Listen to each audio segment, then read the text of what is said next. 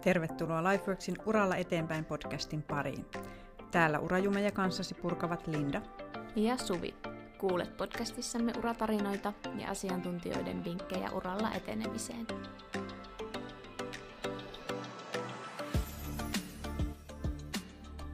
Moikka! Moikka! Toisten uratarinoista voi oppia, inspiroitua ja rohkaistua ja sen vuoksi me ollaankin nyt kutsuttu Johanna Huhtariihi kertomaan tänne omaa uratarinansa. Johanna on löytänyt 52-vuotiaana unelmaduunin ja nyt me päästäänkin kuulemaan millaisia polkuja pitkin hän on sinne päätynyt. Eli Johanna, voisitko tähän alkuun kertoa vähän itsestäsi? Joo, kiitos, että mä sain tulla tänne teidän podcastiin kertoa oman uratarinan. Mun nimi on Johanna Huhtariihi ja mä toimin tällä hetkellä tuossa Ronald McDonald lastentalosäätiön toiminnanjohtajana ja itse asiassa puoli vuotta on just tullut täyteen. No niin, eli suhteellisen tuore. Todella tuore, joo. Mutta silti tuntuu, että olisi ollut itse asiassa paljon pidempään jo. Jes, ja me kuullaankin nyt sitten vähän sitä uratarinaa ja, ja miten se on sitten johdattanut tuohon nykyiseen paikkaan. Sä olit pitkään mediataloissa, toimit siellä erilaisissa myynnin johtamisen ja markkinoinnin johtamisen tehtävissä. Mikä sai sut hyppäämään pois sieltä mediamaailmasta? No oikeastaan ehkä se, että mä olin melkein tasan tarkkaan 20 vuotta. Mä olin ensin pitkään Sanomilla yli 10 vuotta ja sieltä siirryin tuonne MTV-konsernin Radio Novan myyntijohtajaksi ja sitten viimeisin polku oli vielä tuonne Fox Networksille – niin 20 vuotta tuli semmoinen olo, että oiskohan tämä jo itse asiassa tässä. Että työ ei sinänsä muuttunut hirveästi, että vaikka sitten mediat muuttui ja, ja näin poispäin. Et kaipas vähän semmoista uutta ja halusi ehkä oppiikin jo vähän jotain uutta. Oliko sulla selkeää siinä vaiheessa, että mihin suuntaan lähdet? Olin mä sitä aika pitkään jo miettinyt silloin, niin kuin sanotaan, että ehkä, ehkä semmoinen vähän reilu vuosi jo, ennen kuin sitten hyppäsin yrittäjäksi siis niin mä en tullut suoraan tähän Ronald McDonald, vaan mä olin kaksi ja puoli vuotta yrittäjänä. Mä tiesin jo siinä kohtaa, että sit seuraava, seuraava liike, mikä on, niin se ei ole enää näin kaupallinen, että jotain muuta, muuta tota noin, niin jo tässä vaiheessa sitten uraa, niin, mutta en ihan selkeästi vielä tiennyt, että mikä se on. Se kypsy oikeastaan siinä sitten niin kuin vähän ennen kuin uskalsin sanoa itseni irti ja hyppäsin Teit sitten urahypyn, eli lähdit sieltä mediamaailmasta sitten eteenpäin, niin päädyit ensin yrittäjäksi. Minkälainen ratkaisu ja miten sä siihen päädyit siinä tilanteessa? Äh, kun mä mietin silloin, ja mä olin siis tehnyt jo päätöksiä, että mä en ihan täysin kaupalliseen yritykseen en lähde enää, että mä hain nyt jotain uutta. Ja, ja tota, täytin siinä 50, olin täyttänyt jo 50, varmaan oli osittain joku 50 kriisikin, ja, ja ennen kaikkea oma arvomaailma oli aika paljon muuttunut tämän matkan aikana ja sitten mietin, että, että täytyy olla enemmän, niin kuin, enemmän mätsää siihen omaa arvomaailmaa sitten seuraavaksi, mitä teen. Ja tämä olikin oikeastaan aika luontevaa sitten, kun itse kävin tätä omaa arvomaailman muutosta läpi ja sitten omien asiakkaiden yrityksien kanssa juttelin paljon myös näistä arvoista. Ja kävi ilmi, että moni muukin kuin vain itse koki, että ne yrityksen arvot ei kyllä siellä työssä niin kuin käytännössä näy oikeastaan juuri lainkaan. Ja, ja siitä sitten apropos, mä olen aina tehnyt paljon itse vapaaehtoistyötä ja tiedän, mitä siellä voi tehdä ja mitä, mitä kannattaa tehdä. Ja sitten tämä tämmöinen tietty arvoristiriita, mitä moni muukin siinä kohtaa niin kuin koki. Niin siitä oikeastaan tuli tämä mun yrittäjyyden liikeidea. Eli rupesin sparraa siitä yrityksiä, että jos niitä arvoja on siellä, niin miten niitä voisi saada näkyviksi. Ja tätä mä lähdin sitten toteuttaa yrittäjänä. Oliko sitä joku muu tehnyt siinä vaiheessa? No ei. Tämä, että et, et jännittikö, jännitti ihan hitokseen voin sanoa. Ja sitten mun, mun yritysparrari, eli tuo Espoon yrittäjistä, niin mä yritin häneltäkin kysyä, että tietäisikö hän plus kaikit omilta niin kuin tutuilta ja puolitutuilta, että olisi ollut kiva niin kuin jollain tapaa sparrata, että hei, että voiko tästä saada elannon ja onko tästä niin kuin liikeideasta niin kuin mitään semmoista niin kuin realiteetteja, että, että pystyykö tästä niin kuin tienaamaankin. Mutta ei, ei ollut mitään, että, että sitten piti vaan niin kuin uskaltaa hyppää todella jääkylmään veteen. Ja pari vuotta sitten toimit yrittäjänä. Minkälainen matka Joo, se oli? vähän reilu pari vuotta oli kyllä opettavainen. Oli todella opettavainen matka ja, ja tota, äh, hirveästi oli apua siitä, että on tehnyt myyntiä. Kyllä mä monta kertaa niin kuin mietin, että jos sä lähet ensimmäistä kertaa yrittäjäksi ja sulla ei ole minkään valtakunnan myyntitaustaa, niin kyllä se on vaikeaa. Sun pitää myydä koko aika itseesi. Se ei ole ihan helppoa.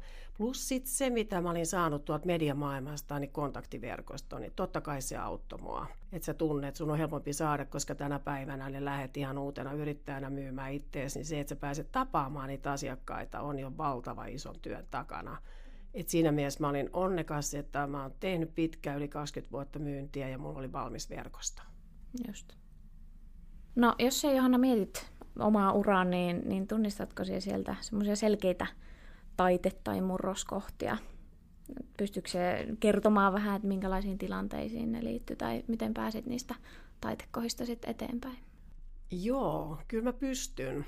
Mä olin tota mainostoimistossa töissä ja sitten tuli 90-luvun lama ja jäin työttömäksi ekan kerran siinä, siinä hötäkässä ja oli kyllä aikamoista aikaa ja silloin tota, haettiin Helsingin messuille myyntipäällikköä ja musta se kuulosti tosi kivalta päästä messuille töihin ja sitten myymään.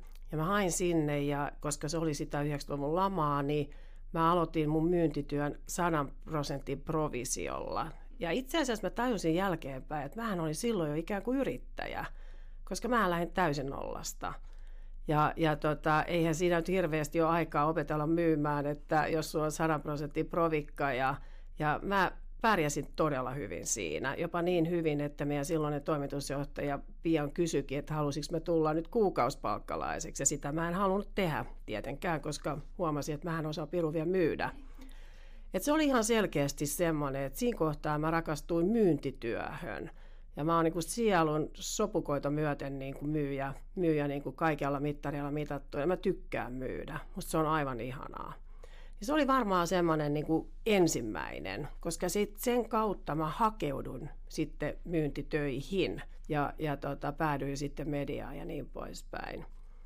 Sitten ehkä semmoinen seuraava tavallaan semmoinen ää, piste, missä mä oon niin oppinut ja uutta ja joutunut tavallaan laittaa ittenikin aika, aika alttiiksi, oli – Sanomilla vuonna 2001, kun perustettiin tämmöinen verkkomediamyyntiyksikkö ja musta tuli ensimmäistä kertaa esimies.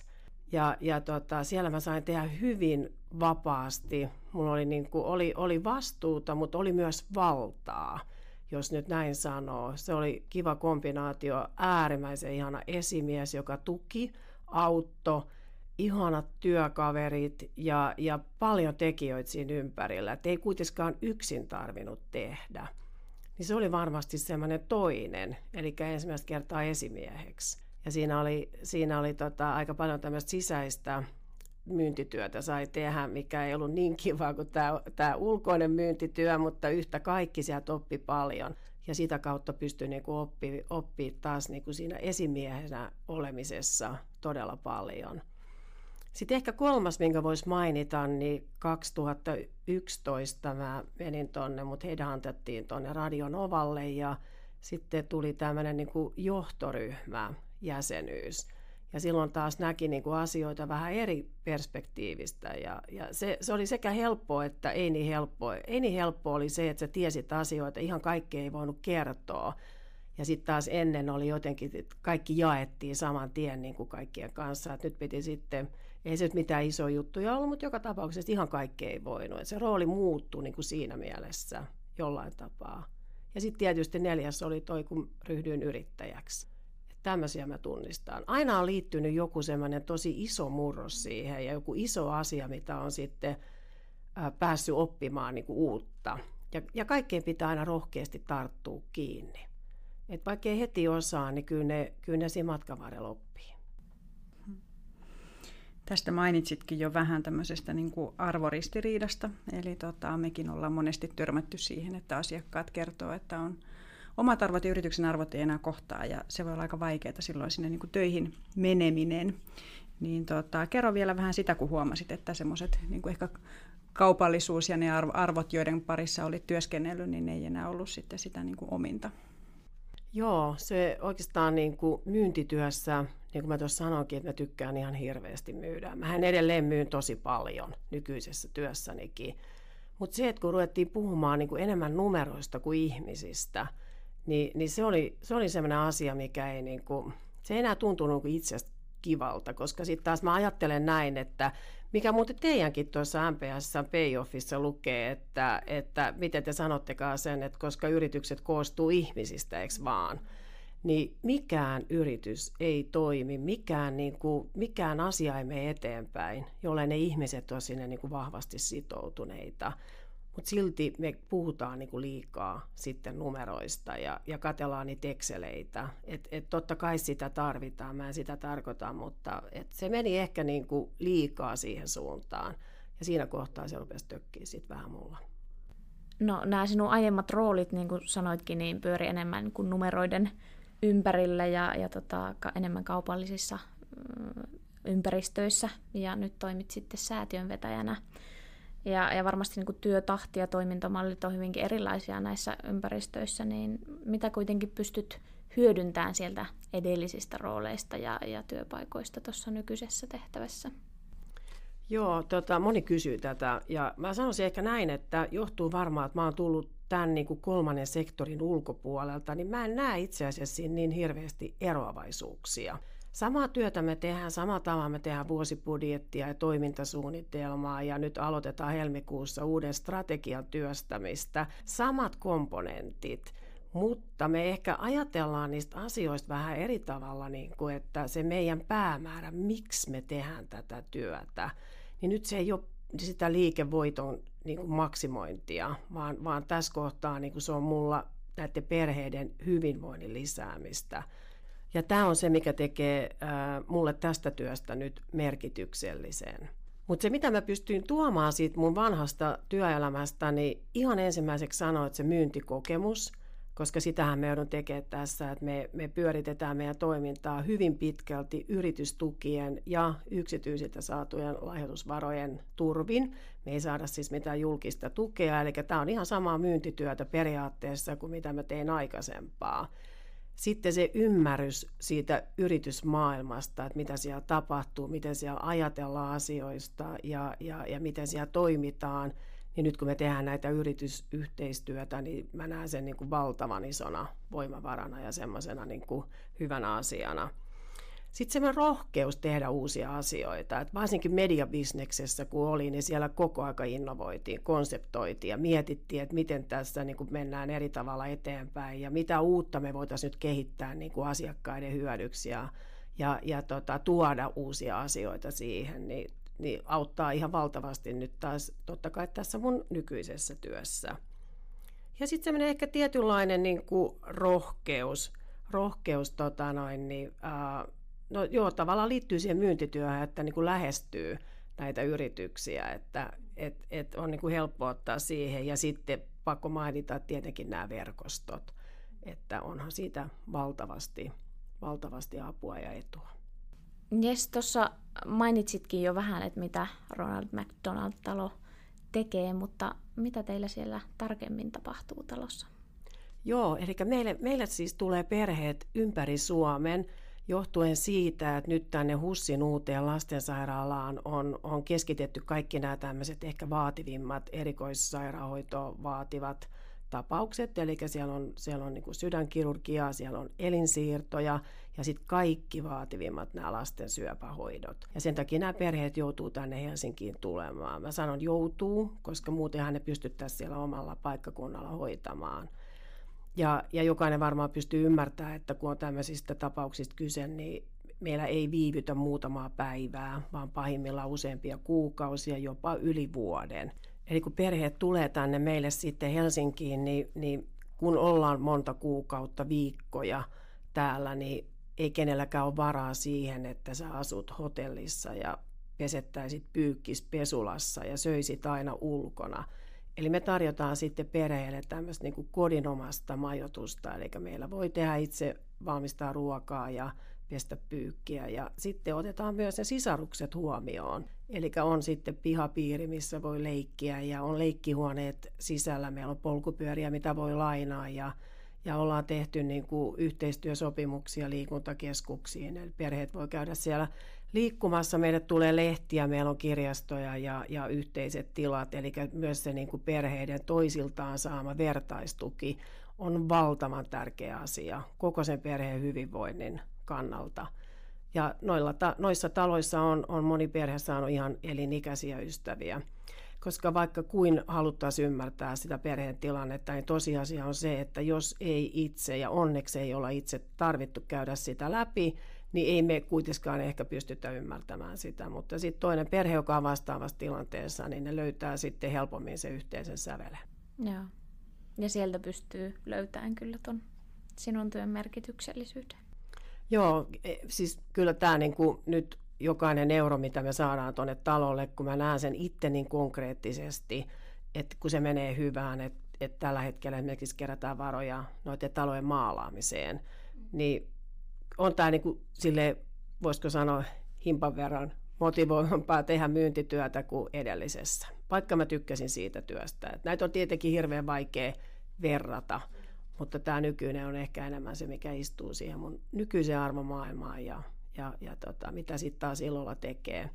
Mä oon aina tehnyt paljon vapaaehtoistyötä, että, että jollain tapaa ollut niin kuin itselle hirveän lähellä sydäntä se, että, tai mä oon kokenut asian ehkä näin päin, että on ollut itse niin onnekas, että ei ole tarvinnut käydä mitään tämmöisiä isoja tragedioita. Ja, ja, ja sen takia ehkä semmoinen tietynlainen moraalinen velvoite auttaa, kun nyt pystyy auttaa. Ja, ja parhaiten se toteutuu nyt tämän työn, työn kautta myöskin. Niin ja niin kuin tuossa sanoit, että se on tällä hetkellä niin kuin toi työ, joka istuu sinun arvoihin ja, ja elämäntyyliin, mutta sehän vaihtelee tosi paljon iän ja elämäntilanteenkin perusteella, että se niin kuin merkityksellisyyttä tuo eri asiat ja tota, niitä kohti pitää sitten vaan uskaltaa lähteä, lähteä ja muuttaa sitä suuntaa, kun huomaa, että, että se oma työ ei enää palvele niitä omia arvoja, vaikka ne on joskus voinut niitä palvella. Joo, se on just, just näin. Ja sitten tota, ehkä nuorempana ei osannut edes ajatella, että kyse on arvomaailmasta. Enemmän se oli sitten semmoista, että mikä niinku motivoi, onko se titteli, onko se palkka, onko se asema organisaatiossa. Silläkin oli jossain vaiheessa mun mielestä hirveän iso merkitys niin kuin mulle, että missä talossa mä oon töissä, että et, et tämmöiset asiat. Ja on edelleenkin totta kai nämä vaikuttaa, että sitten se painotus muuttuu sitten tässä matkan varrella, että että mikä nyt nousee niin kuin pinnalle just nyt tässä hetkessä. Mutta sitten pitäisi vaan niin kuin rohkeasti kaikkien uskaltaa mennä ja, ja tarttua niihin uusiin haasteisiin. Että niin kuin mä sanoin, että mä oon nyt ensimmäistä kertaa tällä niin sanotulla kolmannella sektorilla tullut pois sieltä kaupallisesta, kaupallisesta tota, maailmasta. Ollut ennen tämmöinen korporaatio Kaija, niin kuin mä puhun itsestäni, mutta tota, rohkeasti vaan mennä niitä omia unelmiaan kohden, että sitten kun ne löytyy ja, ja se oma polku, ehkä tämmöinen urapolku tai miskä sitä sanoo, niin, kuin, niin, niin sitten vaan eteenpäin. Et täytyy uskaltaa sitten mennä siihen mukaan. Mitä neuvoja antaisit tämmöistä uramuutosta pohtivalle? Tässä mainitsitkin jo vähän tätä uskallusta ja rohkeutta, mutta onko vielä jotain muita mielessä? Joo, ehkä semmoinen niin tietty riskinottaminen että mä ainakin itse huomannut näin, että jos on niin turvallisuushakuinen, ettei uskalla edes kokeilla mitään uutta, joo, siinä on aina se mahdollisuus, että se ei ollutkaan hyvä juttu. Mutta jotenkin mä ainakin itse ajattelen näin, että aina pääsee taaksepäin, että se ei ole ongelma. Mutta jos haluaa mennä eteenpäin uusiin juttuun, niin silloin joskus joutuu ottaa niitä riskejäkin. Ja tässä mä melkein uskotaisin väittää, että miehet on tässä huomattavasti niin kuin tietyllä tapaa rohkeampia, että ne on, ne, ne on halukkaampia ottaa näitä riskejä. Ja sitten ei kannata vähätellä sitä omaa osaamista. Ei kukaan osaa kaikkea heti. Ja, ja mä jotenkin, tämä tämmöinen vanha sanonta, että kyllä työtekijänsä opettaa, niin mä uskon siihen, että jos sä rupeat sitten miettimään, että okei, tässä haetaan nyt kymmenen eri ominaisuutta, mä täytän vaan kahdeksan, niin en mä ole kelp- kelpoinen tähän, niin, niin ei muuta kuin vaan eteenpäin. Ne kaksi oppii ihan varmasti siinä sitten työtä tekemällä. Että rohkeutta ja semmoista uskoa itseensä ja, ja, ja tiettyä semmoista riskiinottokykyä, niillä pääsee jo aika pitkälle. No hei, mikä on parasta sitten sinun nykyisessä työssä? Mä just laitoin päivityksen tuonne linkkariin, että puoli vuotta takana uudessa työssä ja uudella sektorilla. Ja, ja yksi mun ystävä täällä, kun oltiin lenkillä, niin kysyi sitten, että yllättikö mikään positiivisesti. Mä sanoin, että kuitenkin aika monia asia, vaikka mulle annettiin hyvä kuva ja näin poispäin. Mutta ihan parasta meidän perheet, eli ne ihmiset. Että kyllä se niin kuin työn, työn tärkeys ja merkityksellisyys niin kuin tulee just niissä ihmisten kohtaamisessa, että kun ne kertoo sulle niitä tarinoita ja ne on niin, kuin niin pienistä asioista kiitollisia. Ja mäkin kun uutena toiminnanjohtajana yritän aina kysyä, että onko nyt jotain, mitä me vielä voitaisiin tehdä teidän hyväksi niin hän ei mielellään sitä kerro, niin kuin, mutta sitten niin mä näen, että nyt ne siellä vaikeroi ja vähän kiemurtelee, että kehtaanko nyt sanoa vai enkö kehtaa sanoa. Ja ei ne ole mitään isoja ne niiden toiveet, ja kun niitä pääsee sitten toteuttaa, niin, niin kyllähän sitten tulee tosi hyvä fiilis. Et yhtenä esimerkkinä oli tämmöinen, että saatiin, meillä ei tuossa talon vieressä ole ihan ruokakauppaa ihan siinä lähettyvillä, niin saatiin tämäkin nyt sitten hoidettua niin kuin K-Market-kauppiaan kanssa. Niin, ja kun sä näet sitten, mikä se vaikutus on siihen, että miten heidän arki siitä sitten paranee tuolla meidän taloilla, niin nämä on niitä huippukohtia ihan kertakaikkisesti. Nyt mä saan olla ihmisten parissa, mitä mä, mitä mä kaipasin siitä mun entisestä elämästä, että vähemmän numeroita, enemmän ihmisiä. Vielä viimeiseksi kysymys, joka me kysytään kaikilta meidän vierailta. Eli minkä yhden vinkin antaisit henkilölle, joka nyt on urajumissa ja haluaisi uralla eteenpäin? Yksi vinkki. Uh, ehkä semmoinen, että se intuitio, että se niinku osaisi kuunnella sitä omaa sisintää, että mitä mä ihan oikeasti haluan. Ei se, mitä sieltä ulkopuolelta tulee, niin kuin, että, et, et, vaan se, että mitä sä ihan oikeasti itse haluat tehdä.